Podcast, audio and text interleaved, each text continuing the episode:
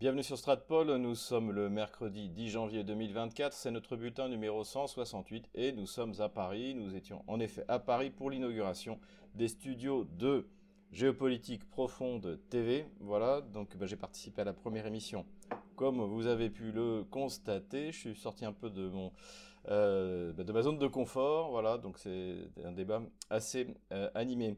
Vous pouvez également, dans le cadre de Géopolitique Profonde, vous procurer le dernier numéro donc du mois de janvier avec Jean-Maxime Corneille, notre ami, Pierre-Antoine Plaquevent, Franck Bengham sur les matières premières, évidemment. Voilà, donc n'hésitez pas, nous avons un partenariat avec eux. N'hésitez pas aussi à aller voir en description de cette vidéo comment vous pouvez aider Stratpol avec Tipeee, Patreon, Paypal, le canal Telegram payant, voilà, pour avoir accès à notre conférence privée mensuelle, ou plus si nous assistons à une grande offensive sur le front, ce que je ne vois pas arriver dans les semaines qui viennent, mais qui sait. Vous pouvez également, pour ceux qui veulent avoir des cours de russe en ligne, eh bien, allez sur Logios, qui est également notre partenaire, et surtout, procurez-vous un VPN, quel qu'il soit. Et nous, nous avons Planète VPN, qui est également notre partenaire. Voilà. N'hésitez donc pas à vous équiper, ça va devenir de plus en plus nécessaire avec la censure que le régime de Bruxelles et sa satrapie, le régime d'Emmanuel Macron, là on peut vraiment parler de régime, ils vont de plus en plus, plus ils deviendront incompétents, plus la réalité leur échappera, plus ils ne voudront pas que cette réalité vous soit accessible au moins dans les médias alternatifs. Donc encore une fois, il vous faudra un VPN, on risque la censure sur Twitter. Équipez-vous, c'est extrêmement important. Mais rentrons tout de suite dans le vif du sujet économique, et la première nouvelle qui m'a paru intéressante, c'est la commande, donc ça c'est le chiffre qu'on a des douanes russes, de machines-outils par les Russes. Donc comme on le voit sur cette courbe, en fait par rapport à la situation d'avant l'opération spéciale 2021, cette commande de machines-outils a doublé. Et évidemment tout ça au bénéfice de la Chine. La Chine est le premier fournisseur de machines-outils à la Russie. Et ça, qu'est-ce que ça veut dire ? Ça veut dire qu'on est vraiment dans cette hyper-industrialisation que j'ai décrite, puisque les machines-outils, comme leur nom l'indique, servent à fabriquer, à produire d'autres machines ou des biens de consommation. Donc ça, c'est un chiffre tout à fait intéressant qui confirme notre thèse de l'hyper-industrialisation de l'économie russe. Autant l'économie russe est en plein décollage, alors les chiffres russes pour la croissance 2023, c'est 3,5%, alors que les économies européennes, notamment, sont en pleine récession. Ça se caractérise par le mouvement des agriculteurs allemands que nous soutenons. Pour moi, ce sont des gilets jaunes allemands. On peut espérer aussi qu'en France, malgré la répression sauvage d'Emmanuel Macron, qui a quand même crevé l'œil de 26 de ses concitoyens, il y a une réaction du peuple français face à ce régime absolument inique. En France, c'est également la catastrophe. L'année 2023 a vu un record de faillites et de liquidations, puisqu'on en est à 55 000 entreprises, et qu'en plus, Bruno Le Maire, celui qui était chargé de provoquer l'effondrement de l'économie russe, nous a annoncé des mesures extrêmement difficiles. Alors, on se demande bien ce que ça va être, parce que comme on est le pays le plus taxé d'Europe, avec la dépense publique la plus haute d'Europe, on ne voit pas comment ça pourrait être pire. Mais cela dit, avec Bruno Le Maire et le régime d'Emmanuel Macron, tout devient possible. Une des raisons principales de la catastrophe économique, c'est bien sûr le tournant vers les énergies vertes, qui ne fonctionnent pas, qui ne donnent pas ce dont réellement une économie performante a besoin. Donc c'est notamment en Allemagne, en plus, la sortie du nucléaire qui s'ajoute avec toutes ces idéologies, et alors que en fait, sur une autre partie de la planète, comme en Inde, on retourne au charbon, on va construire des centrales à charbon, parce que finalement c'est une énergie bon marché, dont l'Inde, un pays industrialisé, a besoin. Et je rappelle que d'ailleurs les Russes aussi ont décidé de relancer les centrales thermiques à charbon avec des filtres. Encore une fois, il faut pas être obtus sur ces questions. On peut très bien encore utiliser du charbon avec les filtres nécessaires, non pas pour empêcher le réchauffement climatique, mais pour empêcher que ça pollue aux alentours. Les villes les plus polluées, notamment en URSS, ce sont les villes industrielles qui utilisaient le charbon comme source d'énergie principale. Mais passons maintenant dans le domaine politico-stratégique. La première chose sur laquelle vous m'avez tous demandé de réagir a été la déclaration de Dimitri Medvedev qui nous traite de mangeurs de grenouilles, ce qui n'est pas très original et qui a un message très dur vis-à-vis de la France. Alors ça, j'en avais déjà parlé. Il y a plusieurs choses qu'on peut dire. Tout d'abord, aujourd'hui, Dimitri Medvedev, donc qui est ancien Premier ministre et ancien président de la Russie, qu'il a été entre 2008 et 2012, qui sans doute aimerait bien revenir au poste et qui a trouvé un peu sa voie en, comme d'autres, comme je l'avais dit déjà, Ramzan Kadyrov au début de l'opération spéciale, ensuite Prigogine. Et vous avez également d'ailleurs quelqu'un que j'aime bien, Vladimir Soloviev, donc avec son programme auquel je participe de temps en temps, Soloviev Vecher, Russia-Adin, le canal Russia-Adin. Eh bien, eux se font la voix de ceux qui trouvent que ça va passer vite, qu'on n'est pas assez dur, qu'il faudrait tirer sur les villes européennes, américaines, en représailles, par exemple après le bombardement de Belgorod, puisque c'est ça dont il s'agit. Eh bien, dans la mesure où un système vampire a été utilisé, donc qui est tchèque, eh bien, évidemment, il y a toute une partie de ceux qui critiquent Vladimir Poutine pour être trop modéré, qui ont exigé qu'il y ait une riposte qui cible la Tchéquie. Heureusement, Vladimir Poutine, encore une fois, est un modéré, et ça n'en est pas le cas. Donc Dimitri Medvedev se veut le représentant de cette partie, non seulement de la classe politique, mais du monde russe qui pense que ça ne va pas assez vite et assez fort. Ça, c'est une chose. Et deuxièmement, et ça j'en ai déjà parlé, Dimitri Medvedev a un compte à régler. Alors, pas forcément avec la France, mais avec les élites politiques françaises, puisque lorsqu'il était président de la Fédération de Russie, il a accepté que la Russie, convaincue par Alain Juppé, ne mette pas son veto pour la décision de l'ONU, donc vis-à-vis de la Libye, donc qui s'est terminée en fait par l'assassinat de Muammar Kadhafi. Et donc là-dessus, évidemment, ça lui était beaucoup reproché en Russie.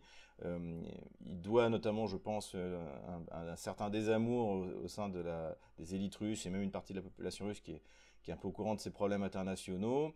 Mais bon, c'est pas ça l'essentiel en fait du problème de Dimitri Medvedev, c'est qu'il est arrivé au moment de la crise de 2008. Alors que pendant 8 ans, on avait eu une croissance jusqu'à 7% par an en Russie, sous Vladimir Poutine. Il arrive, crise de 2008, et puis là, on rentre dans une période bien plus difficile. Donc c'est ça, en fait, qui a fait surtout le désamour de Dimitri Medvedev. Mais aujourd'hui, donc il y a toujours, je pense, cette trahison d'Alain Juppé, en fait, de ce mensonge d'Alain Juppé, l'empire du mensonge, comme toujours, qui n'a pas été pardonné par Dimitri Medvedev. Voilà, bon, de toute manière, c'est pas la première fois qu'on se fait insulter sur la scène internationale. Je vous renvoie en 2003, lorsqu'on a refusé de faire la guerre impérialiste de George Bush Jr.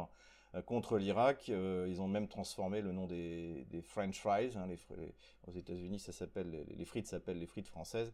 Ils avaient appelé ça les Liberty Fries, hein, pour vous dire à quel point le niveau est élevé de l'autre côté de l'Atlantique.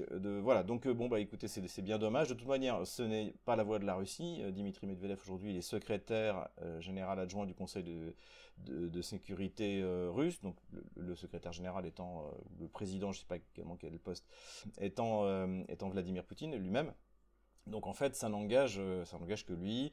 La relation entre Vladimir Poutine vis-à-vis de la France est respectueuse. On l'a vu lorsqu'il a reçu Pierre de Gaulle, on l'a vu lorsqu'il a reçu Christelle Néant. Voilà, il connaît notre histoire. Lui connaît mieux notre histoire d'ailleurs que, je pense, nos élites actuelles. Donc voilà, faut prendre ça avec un peu de recul, sachant que s'il a dit ça aussi, c'est pas pour rien. C'est-à-dire que les bombardements terroristes dans le centre-ville de Novgorod, là où il ne peut pas y avoir aucune cible militaire, donc c'est vraiment du bandérisme à l'état pur. La seule chose qu'a pu dire Paris, qui aurait mieux fait d'ailleurs de se taire, c'est que c'était de l'autodéfense de la part de Kiev. Donc ça, c'était tout à fait inacceptable. Le régime d'Emmanuel Macron est tombé tellement bas dans l'estime du gouvernement russe, à commencer par Vladimir Poutine, que ça peut pas descendre plus bas, en fait, même avec ça. Voilà, un peu pour remettre dans le contexte. Politique toujours, cette fois politique ukrainienne. Alors, un certain Roman Kostenko, qui est secrétaire de la commission de la RADA pour la sécurité nationale, la défense et le renseignement, et qui est un ancien colonel du service de sécurité ukrainien, a déclaré que Zelensky était un cadavre politique, était mort politiquement, et qu'il devait cesser de se concentrer sur son maintien au pouvoir, sur sa réélection, mais plutôt se concentrer pour sauver l'Ukraine. Donc ça, c'est quand même intéressant parce que c'est pas n'importe qui. Donc c'est un député de la RADA, du parti Golos, donc qui est une création atlantiste, et qui parle pour son maître en fait, hein, donc c'est-à-dire pour Washington. C'est-à-dire que ça traduit la fatigue non seulement d'une partie des élites kieviennes, mais également de Washington vis-à-vis de Zelensky, auquel plus personne ne croit. Surtout que si vous regardez les dernières déclarations, il y a de quoi s'interroger sur sa stabilité mentale, réellement. Et je pense qu'il est juste de parler de cadavres politiques. Et d'ailleurs, puisqu'on parlait de Dimitri Medvedev, c'est ce qu'avait dit Dimitri Medvedev pour Saakashvili après la guerre des 5 jours, donc en Géorgie en 2008, que Saakashvili était un cadavre politique et l'histoire lui a donné raison. Déclaration absolument pas inattendue de Madame Meloni en Italie, puisqu'on parle des réseaux atlantistes, qui a déclaré qu'il y avait un véritable problème avec l'Alternative für Deutschland. Donc aujourd'hui, ça doit être le premier parti en fait en Allemagne. En tout cas, on verra ça au moment des européennes. Donc la liste dirigée par Maximilien Krah, si le parti de l'Alternative für Deutschland n'est pas interdit. Et donc Madame Meloni a souligné les différences fondamentales, notamment sur l'Ukraine avec l'Alternative für Deutschland. Donc pour l'AfD, pour Maximilien Krah, c'est plutôt une décoration, puisque eh bien, c'est la reconnaissance que c'est vraiment une force politique alternative à toutes celles qui ne font que servir les intérêts de Washington en Europe, et encore une fois le côté unique par rapport à la France de l'Alternative für Deutschland, même si d'après ce que j'ai vu le Rassemblement National est allié au Parlement Européen avec ce parti allemand. Terrorisme maintenant, et pour commencer, kidnapping. Il y a eu un moment assez difficile début janvier. En fait, il y a une pauvre femme, donc c'est en Transcarpathie, donc ça se trouve en plus, ça doit être les minorités hongroises qui ont été rattachées par Staline à l'entité bolchevique ukrainienne en 1945.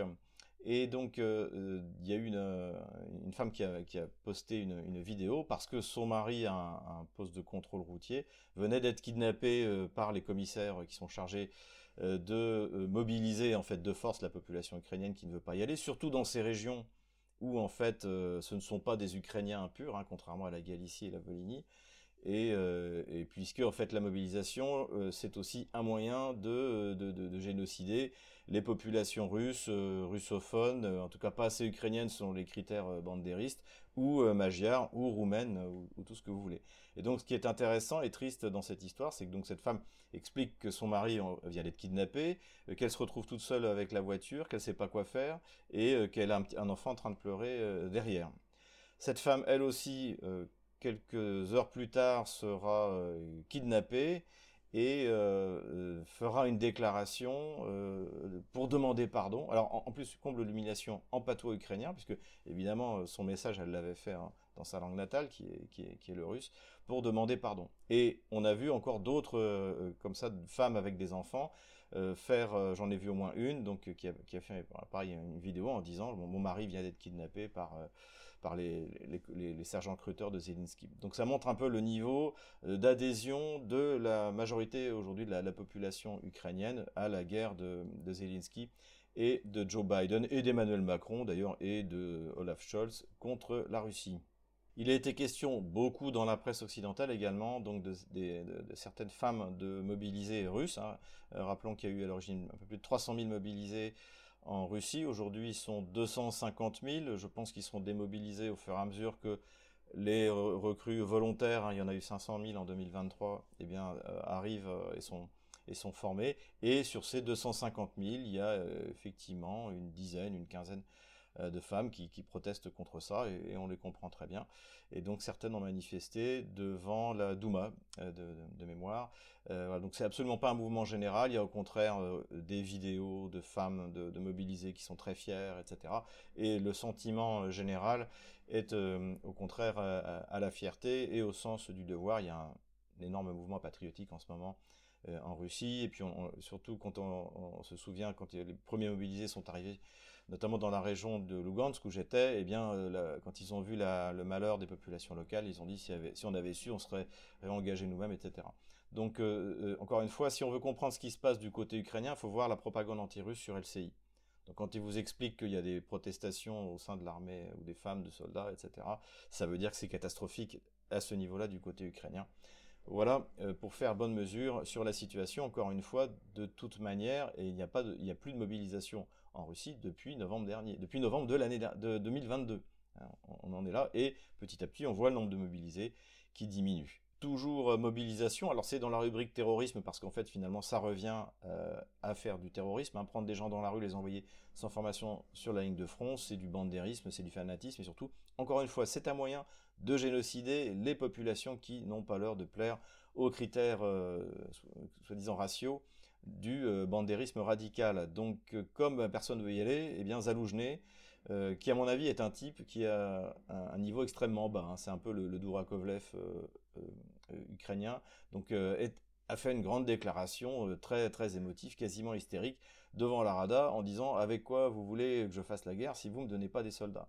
Donc encore une fois, c'est pour relativiser l'opposition entre Zaloujny et Zelensky. C'est une opposition qui est purement d'une conquête du pouvoir, mais sur le fond, ça ne changera absolument rien. De toute manière, Zelensky et Zaloujny sont à un point où ils n'ont plus rien à perdre, comme je l'avais déjà expliqué, parce que quoi qu'il arrive, il sera le président de l'entité kievienne qui aura perdu, qui aura tout perdu la guerre, qui aura à avoir les responsabilités sur la catastrophe humaine et économique qu'a provoqué cette guerre contre la Russie, et Zaloujny sera celui qui l'aura perdu. Donc évidemment, on comprend un peu son hystérie, et ça aussi, ça montre la situation à l'intérieur de l'entité kievienne. Terrorisme, enfin, on apprend dans la presse anglo-saxonne, comme d'habitude, dans le Wall Street Journal, que la Pologne a refusé de transmettre les données sur la destruction de Nord Stream par son allié nord-américain, n'est-ce pas, donc au comité d'enquête. Donc visiblement, il y a quelque chose à cacher. Rappelons, on l'avait dit la dernière fois, que Vladimir Sikorski, qui est aujourd'hui le ministre des Affaires étrangères polonais, avait tweeté en remerciant les États-Unis le jour même, en fait, de la destruction de Nord Stream. Donc on est vraiment, en fait, dans une coalition terroriste, hein. L'OTAN est une coalition terroriste, avec des chefs terroristes, visiblement en Pologne, visiblement à Washington, et des victimes, c'est-à-dire la France et l'Allemagne, qui avaient investi plusieurs milliards de dollars dans Nord Stream 2, et dans Nord Stream 1 également, eh bien, qui n'ose rien dire. Donc voilà où on en est également de ce côté-là. Armement maintenant, tableau intéressant donc d'un institut américain, je crois, sur l'aide à l'Ukraine. J'avais dit que c'était ce qu'il fallait regarder. Encore une fois, on voit qu'à chaque fois que Washington croyait à une offensive kievienne qui pourrait avoir un certain succès, eh bien l'aide en matériel militaire a été massive. Et là, on voit que jusqu'au mois d'octobre, eh bien il n'y a quasiment plus rien, sauf de la défense antiaérienne, parce que c'est le gros problème de Kiev, et que de toute manière pour Washington, la catastrophe serait une défaite, un écroulement kievien jusqu'aux élections américaines. Donc en fait, pour l'instant, en tout cas, visiblement, Washington ne croit pas à une nouvelle offensive kievienne, sinon on verrait de l'armement, mais il faut être lucide, donc moi je pense pas qu'ils vont laisser tomber comme ça, mais en tout cas c'est vraiment le tableau qu'il faut regarder pour savoir ce qui va se passer en 2024, si Kiev aura les moyens de faire une offensive. S'il n'y a pas de livraison massive d'armes et de munitions, ça veut dire que non, et que Kiev ne pourra être que finalement sur la défensive. Un moment toujours, un point très intéressant que j'ai trouvé sur le Twitter de Hervé Carès, qui est toujours intéressant, hein, on est à peu près sur la même ligne d'analyse de ce qui se passe en Ukraine, et qui fait un point sur la flotte de la mer Noire, dont on nous explique qu'elle a complètement disparu, qu'elle n'existe plus. Donc là, voilà le tableau, vous pouvez le retrouver sur son Twitter. Qu'est-ce qui est intéressant ? On voit qu'en fait, les navires qui sont impliqués réellement dans les opérations, c'est-à-dire les frappes dans la profondeur, hein, la flotte de la mer Noire n'est impliquée dans l'opération spéciale que parce qu'elle contrôle la mer Noire, et qu'elle oblige les bateaux ukrainiens à caboter le long des rivages de la Bulgarie, de la Roumanie et de la Turquie. Et donc, en plus, c'est très dur de trouver des bateaux de transport de marchandises qui sont prêts à prendre le risque d'accoster à Odessa et de risquer d'être là au moment où les Russes vont balancer une salve sur les infrastructures portuaires. Donc, la flotte russe, c'est ce qu'elle fait. En plus, elle possède des sous-marins. Donc, Il y en a un qui a été touché, on s'en souvient, mais on ne sait pas s'il a été coulé. Et sinon, sur ce qui concerne vraiment les bateaux engagés dans l'opération militaire spéciale, c'est-à-dire les frégates lance-missiles essentiellement, eh bien on voit qu'aucune n'a été détruite. Et finalement, les bateaux qui ont été détruits, comme le croiseur Moskva, qui était tout de même le navire amiral, mais ça n'a aucun impact sur les opérations. Et la flotte noire est disponible à 90%. Voilà, ça exactement ce qu'avait analysé le général de Lavarde lorsque j'avais fait l'émission avec lui sur l'échiquier mondial, et voir aussi que les bateaux sont réparés.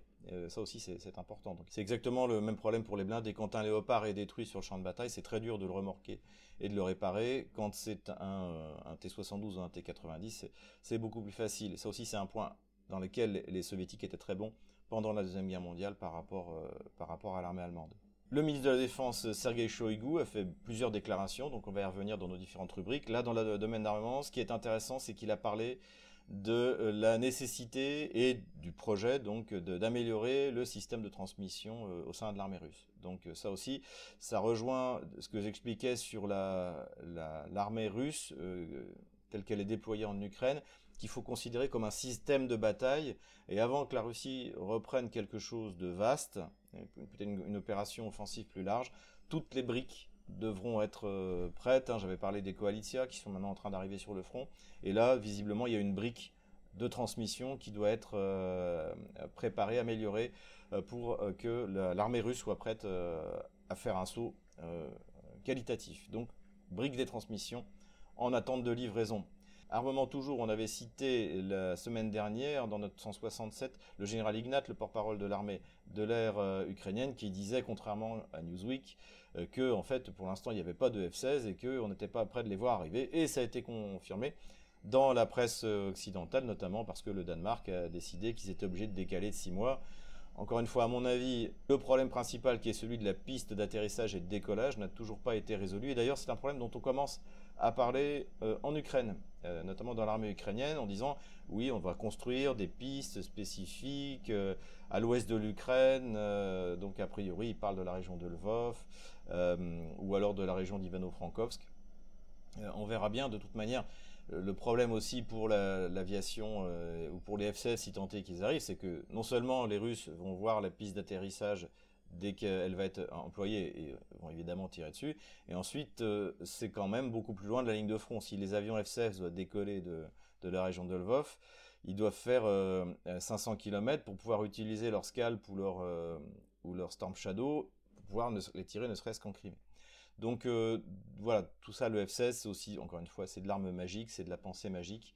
Ça ne changera pas le cours de la guerre, ça ne fera que la prolonger et ça ne provoquera que des pertes supplémentaires de territoire pour l'entité kievienne.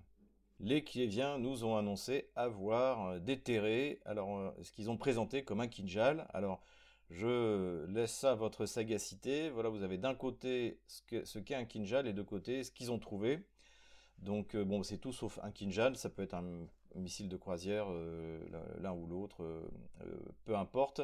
Et ça tourne vraiment à l'obsession de nous expliquer que les Kieviens ont réussi à battre des Kinjals. Non, pour l'instant, aucun Kinjal n'a été abattu. Comme on l'avait montré la dernière fois, notamment lors des bombardements sur Kiev, le Kinjal, il arrive à Mach 10, donc c'est un plasma. Donc quoi qu'il arrive, il en resterait absolument rien. Mais cela dit, eh bien, il faut bien présenter quelques résultats à la population kievienne et faire fantasmer les intervenants sur LCI. Donc pas de Kinjal abattu, peut-être, et encore heureux, on en est je ne sais pas combien, près de 200 milliards d'aides à l'Ukraine. Même bien que de temps en temps, ils arrivent à détruire un bateau ou à intercepter un missile. L'amiral Kirby, donc, qui est le porte-parole du Pentagone, a déclaré que la Russie avait reçu des missiles nord-coréens et les avait utilisés. Alors, c'est tout à fait possible, mais pour l'instant, tout ce qui nous a été montré ne le prouve pas. Encore une fois, je ne le nie pas.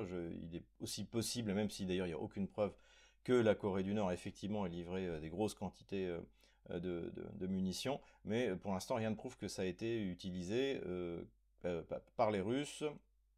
Je pense qu'il s'agit surtout de permettre à Washington de coaliser non seulement les pays européens, mais également le Japon, la Corée du Sud, qui sont déjà de toute manière impliqués dans la guerre en Ukraine contre la Russie. Et d'ailleurs, pas très longtemps, le ministre des Affaires étrangères japonais s'est rendu à Kiev. Passons maintenant aux considérations militaires générales. Le ministre de la Défense, Sergueï Choïgou, j'en ai parlé, donc a de nouveau fait des déclarations sur l'état de l'armée russe, et donc il a décrit quelque chose qui correspond à peu près à ce qu'on avait analysé, c'est-à-dire que la Russie continue la destruction méthodique, je cite, des forces militaires de l'armée otano-kievienne. C'est d'ailleurs ce qu'on observe sur le front en ce moment, et de toute manière, c'est la stratégie qui est suivie, encore une fois, je l'avais dit, depuis fin juin, début juillet, 2022, après la prise de Lysychansk et de Severodonetsk, où là, la Russie a constaté l'arrivée massive de matériel de l'OTAN et qu'il fallait, pour atteindre les objectifs qui avaient été fixés par Vladimir Poutine, détruire tout ce potentiel militaire otano-kévien. Selon le ministère de la Défense russe, donc chiffre à prendre évidemment avec du recul, il y a eu 215 000 pertes, tués ou blessés ukrainiens en 2023. Alors ce qui est intéressant, c'est que c'est en dessous des chiffres notamment qu'on peut avoir même du côté ukrainien, puisque en tout depuis le début, souvenons-nous, Sergueï Choïgou avait parlé de 389 000 tués ou blessés, donc par rapport à ce que donnait le colonel McGregor par exemple aux États-Unis, qui lui parle de 500 000 tués, c'est inférieur. Alors il faut voir que déjà ce chiffre-là des Russes correspond au compte-rendu journalier qui est fait par le ministère de la Défense russe. En fait, c'est l'addition de toutes ces pertes. Donc effectivement, le ministère de la Défense russe ne va pas ensuite chercher dans les cimetières, sur la taille des cimetières, dans les hôpitaux, ce qu'en gros fait les sources sur lesquelles travaille le colonel McGregor, ce que fait également la source, donc c'est également la source d'ailleurs de la BBC en russe, donc qui essaie de faire une analyse des pertes russes, dont ça on en a déjà parlé. L'information la plus intéressante cette semaine sur les pertes ukrainiennes, elle nous vient de Yuri Lutsenko. Donc Yuri Lutsenko, c'est pas un agent du Kremlin, c'est un bandériste fanatique qui a participé à Maïdan.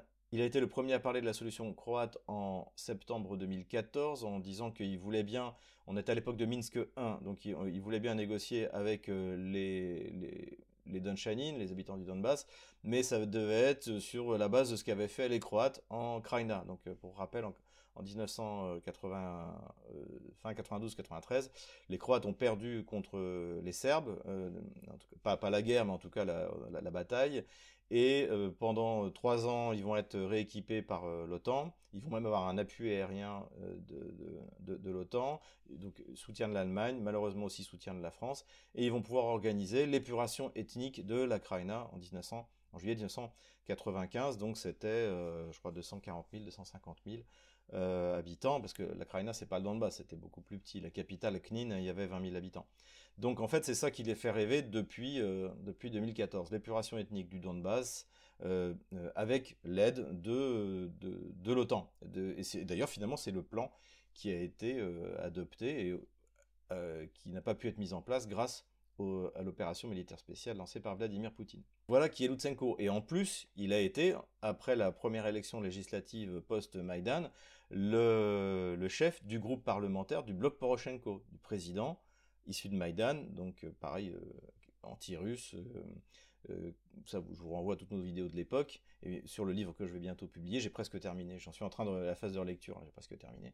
Donc voilà, il était ça, et surtout, enfin, il est devenu, en 2016, procureur général d'Ukraine pour remplacer Shokin, donc qui était le procureur qui avait commencé à regarder ce que magouillait Hunter Biden dans la société de Burisma, donc à Kiev. Donc Shokin s'est fait virer, on se souvient, Joe Biden l'a traité de fils de... et exiger son départ, et à la place ils ont mis donc ce Lutsenko qui n'a aucune compétence juridique, qui a jamais, voilà, mais qui est politiquement parfait, et qui d'ailleurs avait j'en parlerai dans mon livre, avait publiquement déclaré dans un journal américain que oui, effectivement, il avait reçu de la part de l'ambassade des États-Unis à Kiev une liste de personnes qu'il ne fallait pas toucher. Donc voilà qui est Lutsenko, pour dire, encore une fois, c'est pas un agent du Kremlin, c'est un bandériste fanatique, et lui a annoncé publiquement qu'il y avait 500 000 tués et blessés graves dans l'armée ukrainienne, et que c'est pour ça qu'il fallait mobiliser, et que pour ça qu'il fallait le dire aux Ukrainiens pour qu'ils comprennent qu'il n'y avait pas d'autre choix que de mobiliser. Donc là, c'est intéressant parce que ce chiffre de 500 000 rejoint celui du colonel McGregor. Donc voilà, à garder en mémoire, encore une fois, c'est pas la peine d'être affirmatif sur les pertes. Moi, je préfère de manière générale me baser sur la puissance du feu. Je pars du principe que comme la puissance de feu russe est entre 8 à 10 fois supérieure à la puissance de feu ukrainienne, et ça va aller en s'accentuant, eh bien les pertes doivent correspondre à peu près à ce différentiel, notamment avec celles colossales qui ont été provoquées par les offensives réussies en 2022 à Kharkov et sur Kherson, mais surtout l'offensive catastrophique de cet été, que de manière absolument folle, les Ukrainiens ont fait prolonger pendant presque 5 mois, et également les opérations complètement débiles, comme celle sur Krinky, donc Kinki, on va en parler sur la carte militaire, qui ne servent à rien et qui coûtent des vies humaines totalement gaspillées. Toujours au sujet des pertes, une information intéressante est arrivée sur les réseaux sociaux. La Russie annonce, d'ailleurs comme les Ukrainiens, souvent des avions qui ont été abattus. Donc sauf si l'avion est abattu au-dessus du territoire contrôlé par l'autre partie, c'est difficile à prouver, à moins que ce soit filmé. Mais encore une fois, ces derniers temps, on n'a pas eu beaucoup de vidéos qui auraient pu prouver la destruction de l'avion. En revanche, ce qu'on a côté kievien, eh bien, c'est l'enterrement des pilotes. Et a priori, lorsque les Russes ont annoncé fin décembre qu'ils avaient abattu plusieurs avions ukrainiens, je crois que c'était 4, c'était pas de la désinformation, puisque eh bien on a eu les images de l'enterrement de 2 pilotes ukrainiens, notamment un qui était surnommé, je crois, le casque bleu, qui était très très connu, très célèbre. Voilà, d'ailleurs ça fait c'est toujours triste de voir des garçons comme ça mourir pour Zelensky. Enfin bon, le fait est que donc visiblement une partie des pertes, en tout cas annoncées par la Russie, se confirme. Dernière considération militaire générale, on lit beaucoup dans la presse anglo-saxonne, et je pense que c'est vrai que la Russie a changé alors à la fois son système de bombardement et ensuite ses objectifs de bombardement. Donc sur le système, ça n'a pas vraiment changé. Les Russes ont toujours procédé comme ça, c'est-à-dire qu'ils envoient des drones pas chers, comme les Géraniums, là, les Guéranes, pour en fait saturer la défense antiaérienne kievienne. Et ensuite, une fois que c'est fait, eh bien ils envoient les missiles beaucoup plus puissants. Alors ça peut être des missiles balistiques comme l'Iskander, des missiles de croisière X-22, des Kinjal, etc., etc. Ça, en fait, c'est pas nouveau. Ce qui est nouveau, c'est la masse. C'est-à-dire que là, visiblement, les Russes ont fait des stocks considérables, en ont énormément et continuent à en produire. Donc ça, c'est un peu la nouveauté depuis la fin du mois de décembre.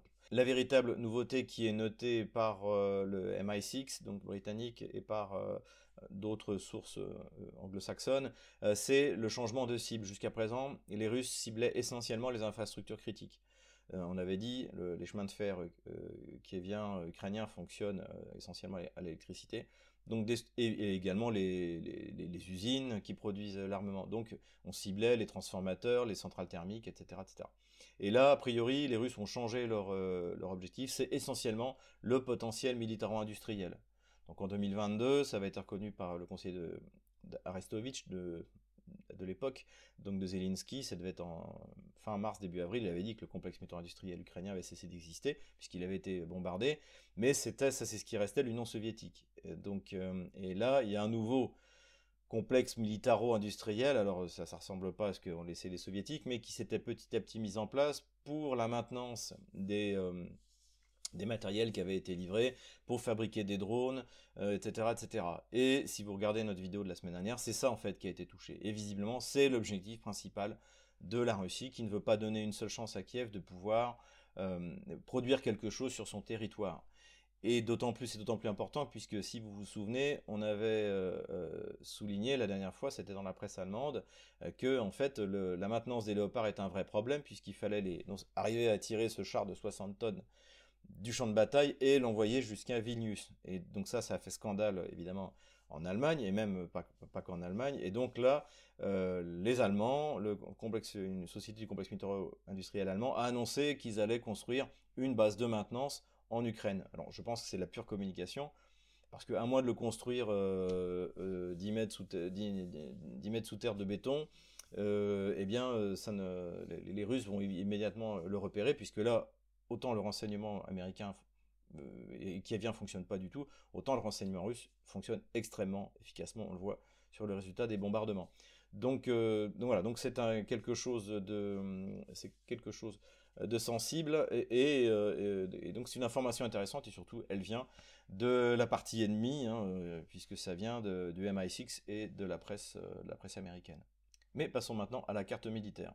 Et nous revoilà sur la carte militaire, donc tout d'abord les bombardements sur la profondeur, donc les Russes continuent leurs bombardements dans la profondeur, que ce soit dans la région de Soumy, sur Kiev, dans l'ouest de l'Ukraine, ça tombe de partout, et comme à chaque fois la défense antiaérienne ukrainienne est saturée, et sans doute encore plus qu'avant, à tel point qu'aujourd'hui les Kieviens ne peuvent plus affirmer comme avant que tous les missiles russes ont été abattus, et pour la première fois, on a eu une déclaration du ministère de la Défense ukrainien qui n'était pas mensonger, ou en tout cas que partiellement mensonger, puisqu'ils ont annoncé n'avoir détruit que 26 missiles, je crois, sur 56 qui ont été envoyés. Donc aujourd'hui, pour garder un minimum de crédibilité vis-à-vis de la population ukrainienne, qui se remet à faire des films, bien que ce soit interdit, donc on voit les résultats, les champignons de feu qui montent vers le ciel, eh bien les Kieviens ne peuvent plus nier l'efficacité de la des bombardements russes et l'incapacité de leur DCA, et aujourd'hui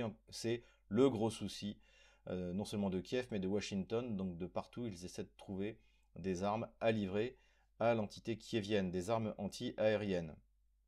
Passons rapidement sur la carte des opérations militaires, et commençons par Kinki, ici à cet endroit-là, donc là où les Kieviens ont fait leur opération suicide, donc qui est d'ailleurs de plus en plus contestée, y compris au sein de l'armée kievienne, évidemment les soldats ne veulent plus y aller, et en plus de la puissance de feu russe, ils doivent faire face au froid. Donc c'est-à-dire que l'approvisionnement est de plus en plus difficile, et ben, les malheureux soldats ukrainiens meurent de froid, ont des pieds gelés, des mains gelées, enfin c'est tout simplement épouvantable, tout ça dans un but uniquement de communication.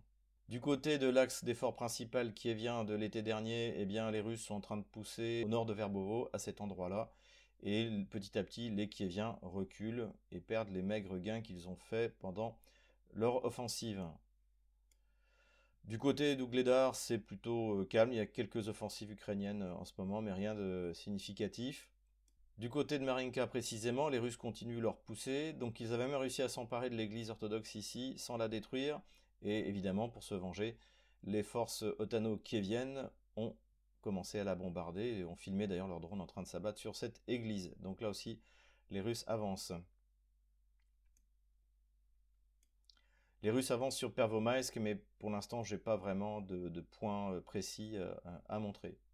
Pareil autour d'Avdiivka, les Russes continuent à avancer vers le nord, et également au nord d'Avdiivka, mais bon, je ne vais pas faire quartier par quartier, je changerai la ligne de front quand on leur a vraiment significativement avancé. De toute manière, les Russes ont réussi, il y a déjà quelques semaines, l'encerclement opératif d'Avdiivka, et les routes d'approvisionnement, la seule route d'approvisionnement, en fait, est sous le feu de leurs canons, et d'ailleurs, on le voit, là, dans une tentative de relève sur Avdiivka, eh bien les véhicules blindés d'infanterie, ça devait être des Bradley ou des Marder, ont été pulvérisés par les missiles russes. Donc ce qui fait que la garnison d'Avdiivka ne peut pas ou que très difficilement être approvisionnée et surtout relevée. Au sud de Bakhmout-Artemiovsk, la pression russe continue, mais pas d'avancée significative, donc j'ai pas bougé la ligne de front là aussi. Pareil, au nord de Bakhmout, les Russes sont rentrés, je l'ai dit, dans Grigorovka, Bogdanovka également, et consolident leur position, comme dit l'état-major russe, mais pour l'instant, pas de changement significatif. Les Russes mettent la pression sur Sporno, mais ne se sont toujours pas emparés de la localité, c'était la question qu'on s'était posée la dernière fois. Des renforts ont été envoyés également au nord de Seversk, mais ça se passe pas très bien, et d'ailleurs on commence à avoir, y compris Avdiivka, des vidéos de soldats ukrainiens qui se plaignent soit de manque de combativité des unités voisines, soit du fait qu'ils ne sont pas suffisamment soutenus, équipés, etc. Sur le front de Kharkov, donc dans la direction de Liman, les Russes continuent à avancer avec succès, mais là c'est pareil, je n'ai pas noté de progression significative de la ligne de front, donc je n'ai touché à rien. Les Otano-Kéviens affirment qu'il y a une grosse concentration de forces des Russes au nord de la ligne de front, du côté de Sinkovka. Donc les Russes sont rentrés dans Sinkovka, en sont sortis, ont commencé des bombardements massifs. sans doute prépartiel quelque chose, et c'est peut-être ça que Kiev appelle l'offensive sur Kharkov, puisque les Kieviens affirment que les Russes vont démarrer une grande offensive sur Kharkov. Donc, grande offensive sur Kharkov, ça peut être soit poussé vers Kupiansk, ce qui est tout à fait possible, hein, ce qui est déjà le cas, mais dans ce cas, c'est pas une grande offensive, ou sinon, eh bien, donc une grande offensive qui partirait du territoire russe. Bon, je suis assez sceptique sur cette hypothèse. En tout cas, c'est ce qu'affirment les Kieviens. Je pense que les Russes repartiront sur quelque chose de large après les élections présidentielles, et surtout quand toutes les briques de leur système de bataille auront été fournies. Voilà, la ligne de front au 10 janvier 2023, ça n'a pas vraiment bougé par rapport à la semaine dernière. Voilà, j'espère que cette vidéo vous a plu. N'hésitez pas à vous inscrire sur tous nos réseaux sociaux, Telegram, Twitter, Odyssée, Rumble. Vous pourrez également suivre cette vidéo sur Twitter, on va la charger sur Twitter, et sur VContact. Voilà, donc n'hésitez pas à vous inscrire à tous ces réseaux sociaux pour ne rien manquer. Merci à tous ceux qui reprennent la vidéo. Faites attention pour vos chaînes YouTube quand vous les reprenez, c'est pour ça que je ne vous fais pas de publicité, pour pas que vous vous fassiez striker, pardonnez-moi pour l'anglicisme. Et puis, n'hésitez pas, encore une fois, c'est libre accès, prenez, copiez. J'ai reçu un message d'Odyssée d'ailleurs me demandant si je voulais faire une plainte parce qu'il voyait que mes vidéos étaient énormément reprises. Je leur ai dit non, c'est fait exprès, c'est à libre accès. Ils sont très bien Odyssée, et puis je crois que la vitesse s'est un peu améliorée. Voilà, et puis on va lancer, j'espère, cette semaine, le concours. Alors, vous avez été... donc, il y aura bien sûr le gamelin. On va faire un gamelin d'or, gamelin d'argent, gamelin de bronze. Et puis, on va faire aussi les Prozac Boys, puisqu'après tout, c'était m'a été suggéré sur les réseaux sociaux. C'est une excellente idée. Voilà, on va lancer ça en place. Donc, encore une fois, inscrivez-vous pour ne rien manquer. Les nouvelles sont bonnes. Sur le front, c'est stable, mais sur le front économique, c'est franchement à notre avantage. Donc tenez bon, courage, on les aura.